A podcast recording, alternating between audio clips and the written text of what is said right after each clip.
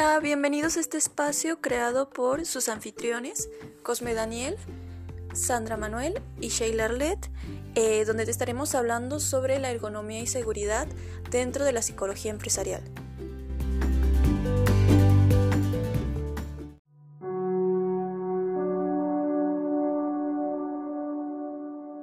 Hola, mi nombre es Cosme Daniel y les voy a hablar sobre la ergonomía eh, en acción.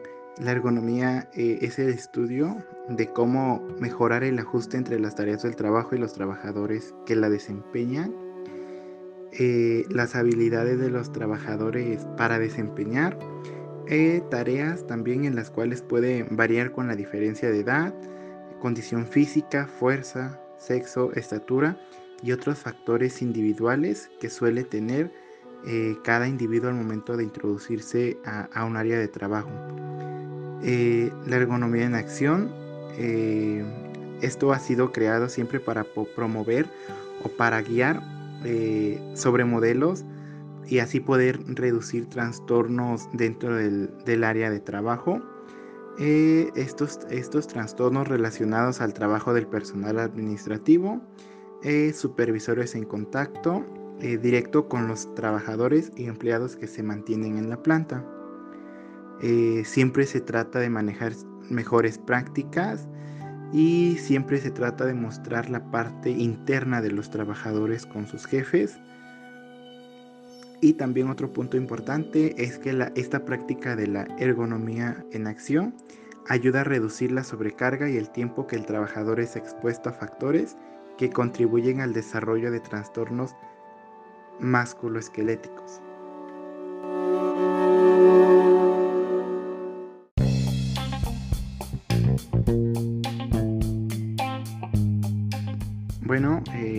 También cabe recalcar que la ergonomía requiere que al seleccionar, diseñar o modificar las herramientas eh, o las maquinarias o puestos de trabajo de los trabajadores, siempre se tiene que tomar en cuenta la diferencia de las capacidades físicas, mentales de cada uno de los trabajadores y así se tiene que mejorar las condiciones laborales para que los trabajadores puedan hacer trabajos de alta calidad y así tener un mejor rendimiento en lo que es su desempeño laboral.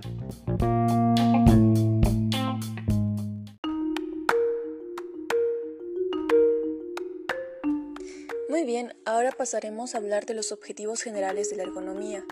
El principal objetivo de la ergonomía es adaptar el trabajo a las capacidades y posibilidades del ser humano.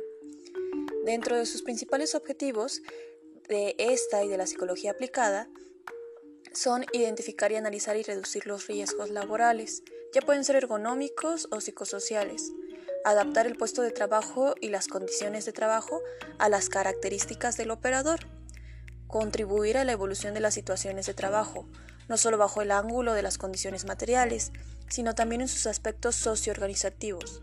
Esto con el fin de que el trabajo pueda ser realizado eh, salvaguardado eh, dentro de una salud digna y seguridad, con su máximo confort, satisfacción y eficiencia. Igualmente, controlar la introducción de las nuevas tecnologías en las organizaciones y su adaptación a las capacidades y aptitudes de la población laboral que existe dentro de la empresa. Uno más es establecer prescripciones ergonómicas para la adquisición de útiles, de herramientas y de diversos materiales. También es aumentar la motivación y la satisfacción en el trabajo, un dolor reiterado en las manos o piernas cuando se hacen movimientos repetitivos o cuando se adoptan malas posturas en el trabajo.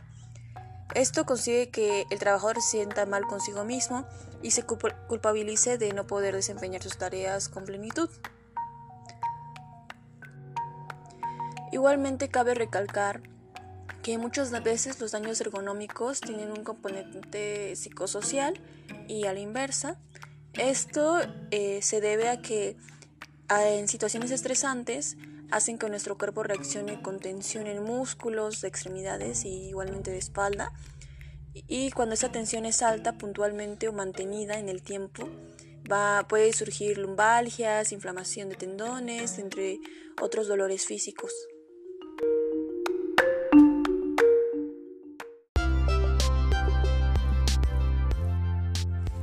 Igualmente es importante hablar sobre los factores de riesgo psicosocial, ya que estos se definen como aquellas condiciones presentes en una situación laboral directamente relacionado con la organización del trabajo y su entorno social, eh, con su contenido, la realización de las tareas y se presenta con capacidad para afectar el desarrollo del trabajo y la salud. Este sería el complemento de la ergonomía, ya que la ergonomía se es adaptada más o enfocada un tanto más a nivel eh, físico y los factores de riesgo son a nivel social o psicológico. Eh, existen diversas clasificaciones de los factores de riesgo psicosociales. Eh, por darle algún ejemplo, tomamos de referencia la clasificación realizada por el, Grupo Europeo para la Gestión del Riesgo Psicosocial. Primeramente tenemos el contenido del trabajo. Este puede involucrar la monotonía, tareas sin sentido, la fragmentación, falta de variedad, tareas desagradables e incluso rechazo. Un punto más es la carga y ritmo de trabajo. La carga de trabajo excesivo o insuficiente, presión de tiempo, plazos estrictos. El tiempo de trabajo eh, va dirigido a horarios muy largos o impredecibles, eh, trabajo a turnos, trabajo nocturno. Otro punto es la participación y control. Esto se refiere a la falta de participación en la toma de decisiones, falta de control, eh, por ejemplo, sobre el método o el ritmo de trabajo, los horarios, etc. La cultura organizacional comunicaciones pobres, apoyo insuficiente entre los problemas, el desarrollo personal, falta de definición de objetivos. Las relaciones personales van dirigidas al aislamiento, relaciones insuficientes, malas relaciones, conflictos y conductas inadecuadas. El rol va dirigido a la ambigüedad de rol, conflicto de rol, responsabilidad sobre personas que no corresponden. Desarrollo personal eh, escasa valoración social del trabajo, inseguridad en el trabajo, falta o exceso de promoción. Y por último tenemos la interacción casa-trabajo, problemas de doble presencia, conflicto de exigencias. A continuación mi compañera Sandra eh, un poco más en la parte eh, psicológica a lo que se, refiere, va referido la seguridad también.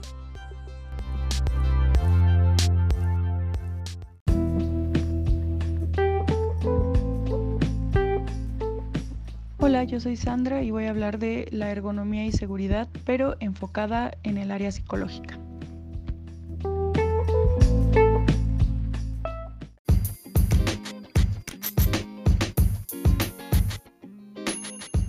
La seguridad en el trabajo no solo es en el área física, sino también tiene que ver mucho con el área psicológica.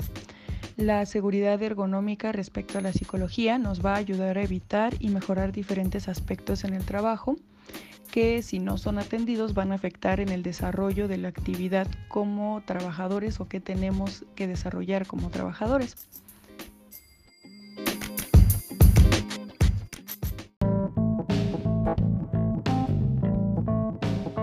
ejemplo, en el contexto en el que estamos ahora en sociedad durante pandemia y los trabajos en casa, se ha visto que las ciberamenazas a trabajadoras y trabajadores han aumentado.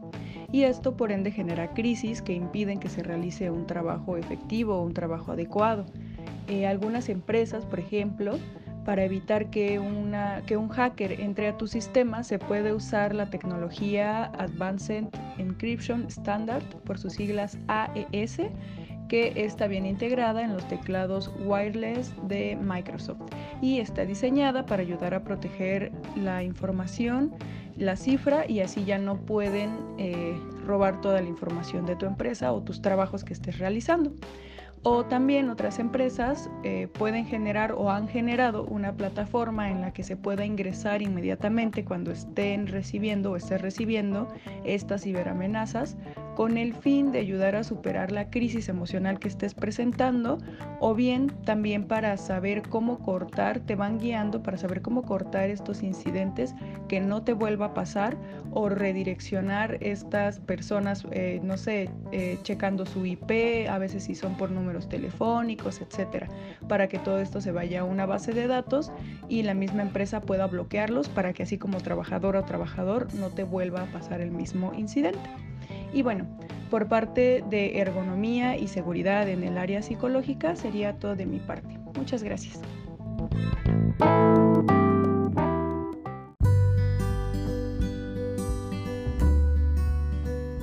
En nombre de todo el equipo doy gracias por escucharnos y esperamos eh, estar juntos de nuevo en próximos capítulos.